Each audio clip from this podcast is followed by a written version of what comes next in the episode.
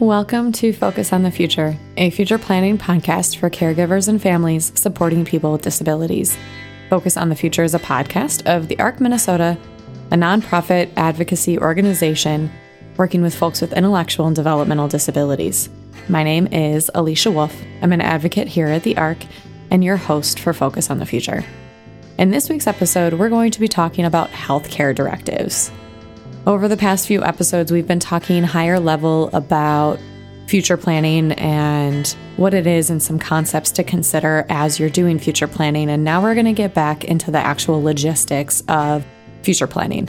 All of that fun paperwork stuff and the and the and the things that need to happen in future planning to create a more concrete plan. Uh, so we're going to step into that. As we have discussed a lot in previous episodes, future planning is like that three legged stool with the legal planning, financial planning, and quality of life planning. Today, we're going to be talking about one of the legal planning aspects, which is the healthcare directive. So, a healthcare directive is a form that somebody completes, fills out to guide people in what they would like their end of life care to be if they are not able to speak for themselves. There's a lot of other things that go along with it, but in a nutshell, that's basically it. And so, since it is a legal document that's notarized and you get to choose an agent, and there's a few different like pieces in here, I invited Maggie O'Connor from Honoring Choices Minnesota in to talk about the details of a healthcare directive. Uh, she's an expert in this area, and I'll introduce her when we jump into the interview. I just also wanted to share that considering future desires and successor care and just planning for the future is, is a really big, big part of this whole journey and in filling out a healthcare directive. So, today we're just going to learn what a healthcare directive is, what you should consider along the way, and where to start. So, here we go. Hi, Maggie. Welcome to the ARC Minnesota. Thanks for coming in today. Good morning. Maggie O'Connor is a retired palliative care doctor, and in her time working with families, she used many healthcare directives um, as families were facing end of life choices. And so she is here today as a part of Honoring Choices Minnesota to share her expertise on healthcare directives and end of life care. So, welcome. Thank you. And what is your job with Honoring Choices? I'm a volunteer or what they call an ambassador. Um, and there's a group of us that meet regularly about four times a year and speak about healthcare directives, help people fill them out, do that kind of thing. Okay. And I think the burning question for everybody here is what is a healthcare directive? How do you describe it? What does it entail? The way that I think of it is that it's a set of directions for family and healthcare people of what you would want if you couldn't say for yourself if something had happened and you couldn't talk or you were critically ill. They would have something to refer to and be able to say, ah, well, in this circumstance, given these things, she would really want us to do mm-hmm. whatever it happens to be. When I work with families, a lot people say, well, my family knows what I want. So I don't really feel it necessary to, to fill out a healthcare directive. I heard that many, many times. One woman said, My mother thinks I'm her healthcare directive. The problem is the kinds of decisions that people are facing have a lot to do with fundamental values. If if your brain is the most cherished part of yourself. I have a son who's a who's a quote unquote nerd. and if that was damaged and he couldn't do that very complex thinking, that would be a much different loss than it would be for me if I if I knew who was around me and, mm-hmm. and I knew mm-hmm. myself. Well, that'd be good. Yeah, yeah. So it's very subjective, also. Very subjective. Mm-hmm. And so filling out a healthcare directive gives people like a roadmap, would you say, of how to make those decisions? A roadmap, a voice that they can listen to. Oh, yeah, that sounds like mom. Mm-hmm. So you you said before that everybody should have a healthcare directive after the age of 18. A lot of people that are listening to this podcast right now are caretakers of of children uh, with disabilities, often adult children. Uh, and so, what do you have to say to to that? These conversations are difficult, no matter what your circumstance but are invaluable. And maybe somebody with cognitive difficulties would not be able to wrap their head around all of these questions, but some of the questions, absolutely. Yeah. What are some of the questions that are on the directives? One of them that I really like is what are three non medical things that you think other people should know about me? Hmm. And that would take some context explaining, you know, if you were in the hospital. But it could range from my dog is my closest friend. Yeah. To I really hate being cold. Very fundamental, practical kinds of things that it'd be good for people who are taking care of you in the hospital to know about. Yeah, and it's it's really important pieces of information because for those two examples, my dog is the most important person in my life. I may want to see my dog before I pass. And I hate being cold. Make sure that I'm not cold at the end of my life to make sure that I'm the most comfortable as as possible. And you being a palliative care doctor, retired palliative care doctor, you know the importance of of people being comfortable because palliative care is can you describe it a little bit? So, palliative care is a between kind of thing. So, there's hospice, which is strictly when people are clearly dying. Palliative care worked with people with serious illness, but they may even be able to recover. But the difference is that we focus on the goals of a person. So, one person who's 90 might say, you know, my goal is to be comfortable. I know you could give me all sorts of treatments, but my family's gone and I've lived a good life just keep me comfortable. And a person who's 25 and is a newborn baby would say, in the same circumstance, I want you to do every possible thing you can. Mm-hmm. And palliative care would follow both paths. The second path, going towards hospice, but the first path, making sure that the oncologist is paying attention to things like nausea, pain, shortness of breath, the angst of losing a child, perhaps, mm-hmm. um, all those types of things. Absolutely. Okay. Thank you. And so, as far as the healthcare directives go, when when people create a healthcare directive, they fill out preferences and, and things that matter to them in that directive to be able to guide a healthcare agent and doctors in the future. Now, a healthcare agent is somebody who is overlooking the healthcare directive and making those decisions. Can you describe what they what they do and what their responsibilities are? So the way I think of an agent is they will talk with the doctors, they will talk with the nurses, just as you would if you were able to speak. And they will have access to your chart they can make decisions on your behalf. They can guide sort of the goal of treatment. They can do everything you would do if you were sick and able to talk and able to make decisions. Mm-hmm. They're your voice. My my boss jokes that her husband is not her healthcare agent because she doesn't believe that he would be able to make the choices that she would want in the situation where he would need to make those choices. Um, and so when we guide people through through choosing your healthcare agent, that's kind of the most important thing in doing a healthcare directive is choosing somebody that you would trust to really follow what you want. Choosing somebody you trust, asking them if they can do it, and talking to the people you did not choose if you think they might have expected to be chosen. Mm. So if you have two daughters and you choose one, be sure to talk to the other daughter and say, This is why I have done this. Mm-hmm.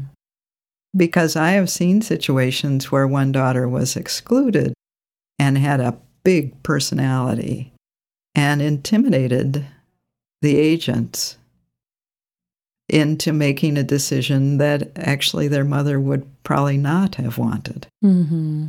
So you really want to cover all those bases. Mm-hmm. Yeah. I often also hear the quote, I don't know where to start in all of this. Thinking about the end of your life is really, really difficult. Uh, so, when you work with families, because you go into people's homes and you help people fill out healthcare directives, where do you start? So, the first thing is to not attempt to start in the future, to start right now. So, what that means is if you're relatively healthy, imagine that you went outside and you got into an accident and you were knocked out and injured. What would you want in this circumstance Hmm. right now? Because we obviously don't know our future self. We don't know our future circumstance. Mm-hmm. There's no way we could anticipate and make a directive. Directives can be rewritten as many times as you want. Um, and they recommend that you re- rewrite it every decade uh, with a change in health, with divorce, with death of a spouse. Any major change, you want to rewrite the directive. You do not want to scribble out the old one and add a something. Mm-hmm. You really want to do the whole thing just because once something's scribbled out, it's sort of suspect. Okay. Was that Maggie that scribbled it out, or was that her evil twin who was trying to Manipulate. Manipulate yeah, the yeah, yeah. situation? Absolutely. Okay. So do a new healthcare directive at any major life change at least every 10 years. Elect an agent whom you trust. And when you're creating the healthcare directive, think about the decisions that you would want to make right now. right. And doing that takes some reflection on what makes my life worth living. Hmm. Uh, if I was paralyzed from the waist down, I'm not a great athlete. I'd be bummed, but I could I could handle that. Yeah. If I didn't know my loved ones from anybody, if I didn't know who I was, you know, don't go out and kill me, but I I don't want you to do any kind of routine testing. I don't want you to try and keep me alive. I don't want mm-hmm. you to artificially feed me. Those are those kind of decisions I would make, but those are the types of decisions that you would want to look at. That you would want to account for. Yeah. And in the honoring choices healthcare directive form, there's a few different forms. There's a two page form, a four page form, and an eight page form. So, depending on what you qualify as your state of health or however far in depth you want to go, those forms pretty well like walk you through that, correct? Like they ask you questions as you go through it. So, you shouldn't feel so lost. They lay out the questions one at a time. What's interesting is that the four page form is the newest one, and it has some questions that are not on the other two that are very, very helpful. Hmm. Things like what gives me strength and keeps me going in difficult times? Or my worries and fears about my health. Hmm. And I enlarge that in my mind to my worries and fears about being ill and having to be in a, a hospital or a serious kind of situation. Because as a healthy person, I'm not worried about my health exactly. Yeah. Yeah. My goal is if my health gets worse. That's the one that begins to open a can of worms if you don't have some kind of illness already. But if I had cancer, I hope I would have the strength early on to think about well, what do I want if treatment really becomes burdensome? Mm-hmm. and at least begin that conversation before I'm faced with it. Yeah, it gives you a way to emotionally prepare. Right. Yeah. And that's something that that I've noticed a lot in these conversations with people about end of life care and just future planning in general is people really struggle with not knowing what the future is going to hold and not being able to picture it. And so having a framework to start the conversation can be really, really helpful. And depending on your health, there may be some questions where you say, I have no idea. And that's fine. You don't have to answer every question in the healthcare directive. Oh, okay. So, you know, if I was 18 and they're asking me questions about what is a good death, it'd be like, give me a break. To not die? yeah, to not die. exactly. Yeah. yeah. And that's fine. You don't have to answer that one. Yeah, okay. And then so so you don't have to answer certain questions. Another question that I often get is can you have more than one healthcare agent? You can have more than one healthcare agent. You can have either that they are sort of co equals, Mm-hmm. or you can have that they have to answer together, or you Mm. can have a primary choice and a secondary choice.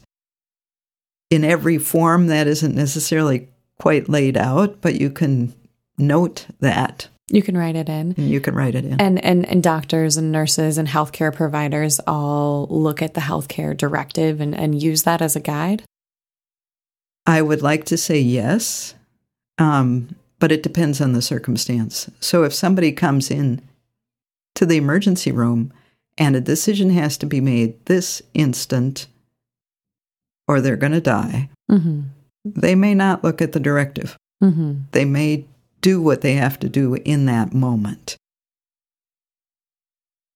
There is something called a physician or provider order regarding life sustaining treatment, a whole nother topic. Okay.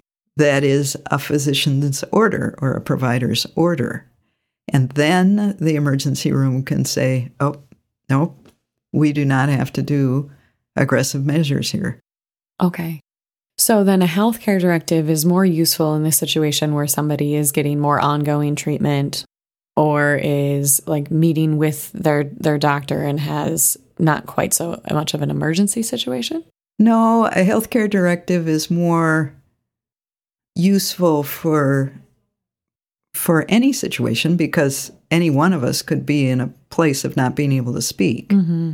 But if you know, I don't want to be hospitalized, I don't want to be resuscitated, I don't want to be brought back to life, I already have bad emphysema or congestive heart failure or whatever it happens to be. Then there is a point which usually coincides with hospice where that P O L S T post is Ah. um, very, very useful because that means, let's say grandma is on hospice, but she falls out of bed and she's big, and I can't pick her up and get her back in bed. I can call the emergency people and get assistance without having to worry of, oh my gosh, are they going to take her into the hospital? Because they have a physician order that says this person can be left alone. They don't have to be saved. Hmm. Okay. So at some point, it may be it may be something to consider that people would want a healthcare directive and a post. That's right. But for the most part, people are good and well covered with just a healthcare directive. That's right. Okay. Maggie, would you mind walking us through the execution of a healthcare directive, what it looks like on a day to day basis when somebody has one that's established and they're receiving care from a physician? Absolutely. Probably the most common situation where I saw this was in the intensive care unit. Somebody was very, very sick. It was unclear if they would get better or not. And there would be a family meeting. This would involve me, maybe a chaplain or a social worker, the primary doctors at that moment. It might be the intensive care doctor, it might be other specialists, and the family. And family is whoever shows up for you. So it could be your chosen family too. It can be your chosen family, yeah. and there's no verification that goes on. Okay. You don't have to prove, you know, that you're married or anything else like that. So we'd sit down together, and the doctors taking care of your loved one would explain the situation and make sure that you understood how they were doing, what might be the good course and what might be the not so good course that things might travel going ahead. And then a conversation about if things do not improve, we want to think about what we should do. There's a point where you have to make a decision of whether to keep them on the machine or not. And it's more complicated than I need to get into. But usually before that point, we begin talking about it. So if they don't get better by the end of the week, what would he or she want? Mm-hmm. And what's important then to know is that question of well, what makes life worth living? What are the goals now at this time in my life? Those are the things that you need to put into that directive so that the person speaking for you can say, as a friend of mine did, well, my dad said that if he could eat chocolate ice cream and watch football, then keep on. And the surgeon said he'll be able to do those things. And they kept on, and he got better. Uh. And so that was a happy ending. Yeah. And that's really the bottom line of a healthcare directive is it's a gift to the people you love the most. Mm-hmm. It gives them support at a time when they are facing the possibility of losing you. It's really a gift. Absolutely, it is. Yeah, I was talking to somebody a few years ago about their healthcare directive and, and filling it out. And there came a point in the healthcare directive where it asked, like, what is important to you in the last few moments of your life or something like that? And somebody wrote that they wanted a certain kind of music played and they wanted somebody to brush their hair. And somebody chuckled or somebody laughed and and it ended up being a really wonderful gift that that person gave to their family because not only were they able to clearly articulate what they wanted and then the family had no question, but then also the daughter had something to do in those last few moments that made her feel connected to her mom and like she was able to help make that a more positive experience and not focus so much on the grief. And so it is a really great gift. Death is one of those times that the people who survive remember for the rest of their lives. Yeah. And so to be able to remember brushing your mother's hair yeah. and listening to her favorite music is a wonderful memory mm-hmm. at a time of deep loss. Mm-hmm. Wonderful gift. Yeah, the healthcare directive can be a wonderful gift. And that could be a different perspective to to look at it, right? Instead of filling out a document about your death and all the destruction and stuff, you can try to flip the perspective and try to think about it from your loved one's point of view and not so much yours. I imagine in whispering into my son's ears if it's they aren't the the agent yet, but they probably will be one day this is what I'd want. Yeah. Just do this. it's like, oh, thanks, mom. I got it. Wonderful. Well, thank you so much for taking time today, Maggie. I really appreciate you coming in. And you can, um, the listeners here today can go to honoringchoices.org to find all of this information, um, the different healthcare directives watch there's various different videos. There's a lot of really wonderful content and you can also call the organization for a conversation if you wanted to talk to somebody and had any in-person questions. That's right. Thank you very much. It's been a pleasure. Wonderful. Thanks. If this episode inspired questions for an advocate at the ARC Minnesota, please give us a call at 833 450 1494 And on the next episode of Focus on the Future, we are going to be talking about guardianship and decision making. It's usually a really big factor in thinking and talking about the future is decision making and who's going to be supporting people and what does guardianship look like. Um, lots of questions that go along with that. So we'll dive in next time. Focus on the Future is a podcast of the ARC Minnesota. Subscribe to the podcast on your favorite streaming service to stay up to date with the newest episodes. If you're enjoying listening, please support the podcast and our mission by donating at arcminnesota.org slash podcast. Also, we would love to hear what you think about the podcast and what topics you would like to cover in the future. So leave us a review if you are able. Our podcast music is composed and recorded by Micah Cadwell. Micah is the talented guitarist from New Brighton, Minnesota, who also has autism. Thanks, Micah. This podcast is produced, hosted, and developed by myself, Alicia Wolf, and supported by a team of very talented individuals. Thanks all, and thank you for listening. Have a great day.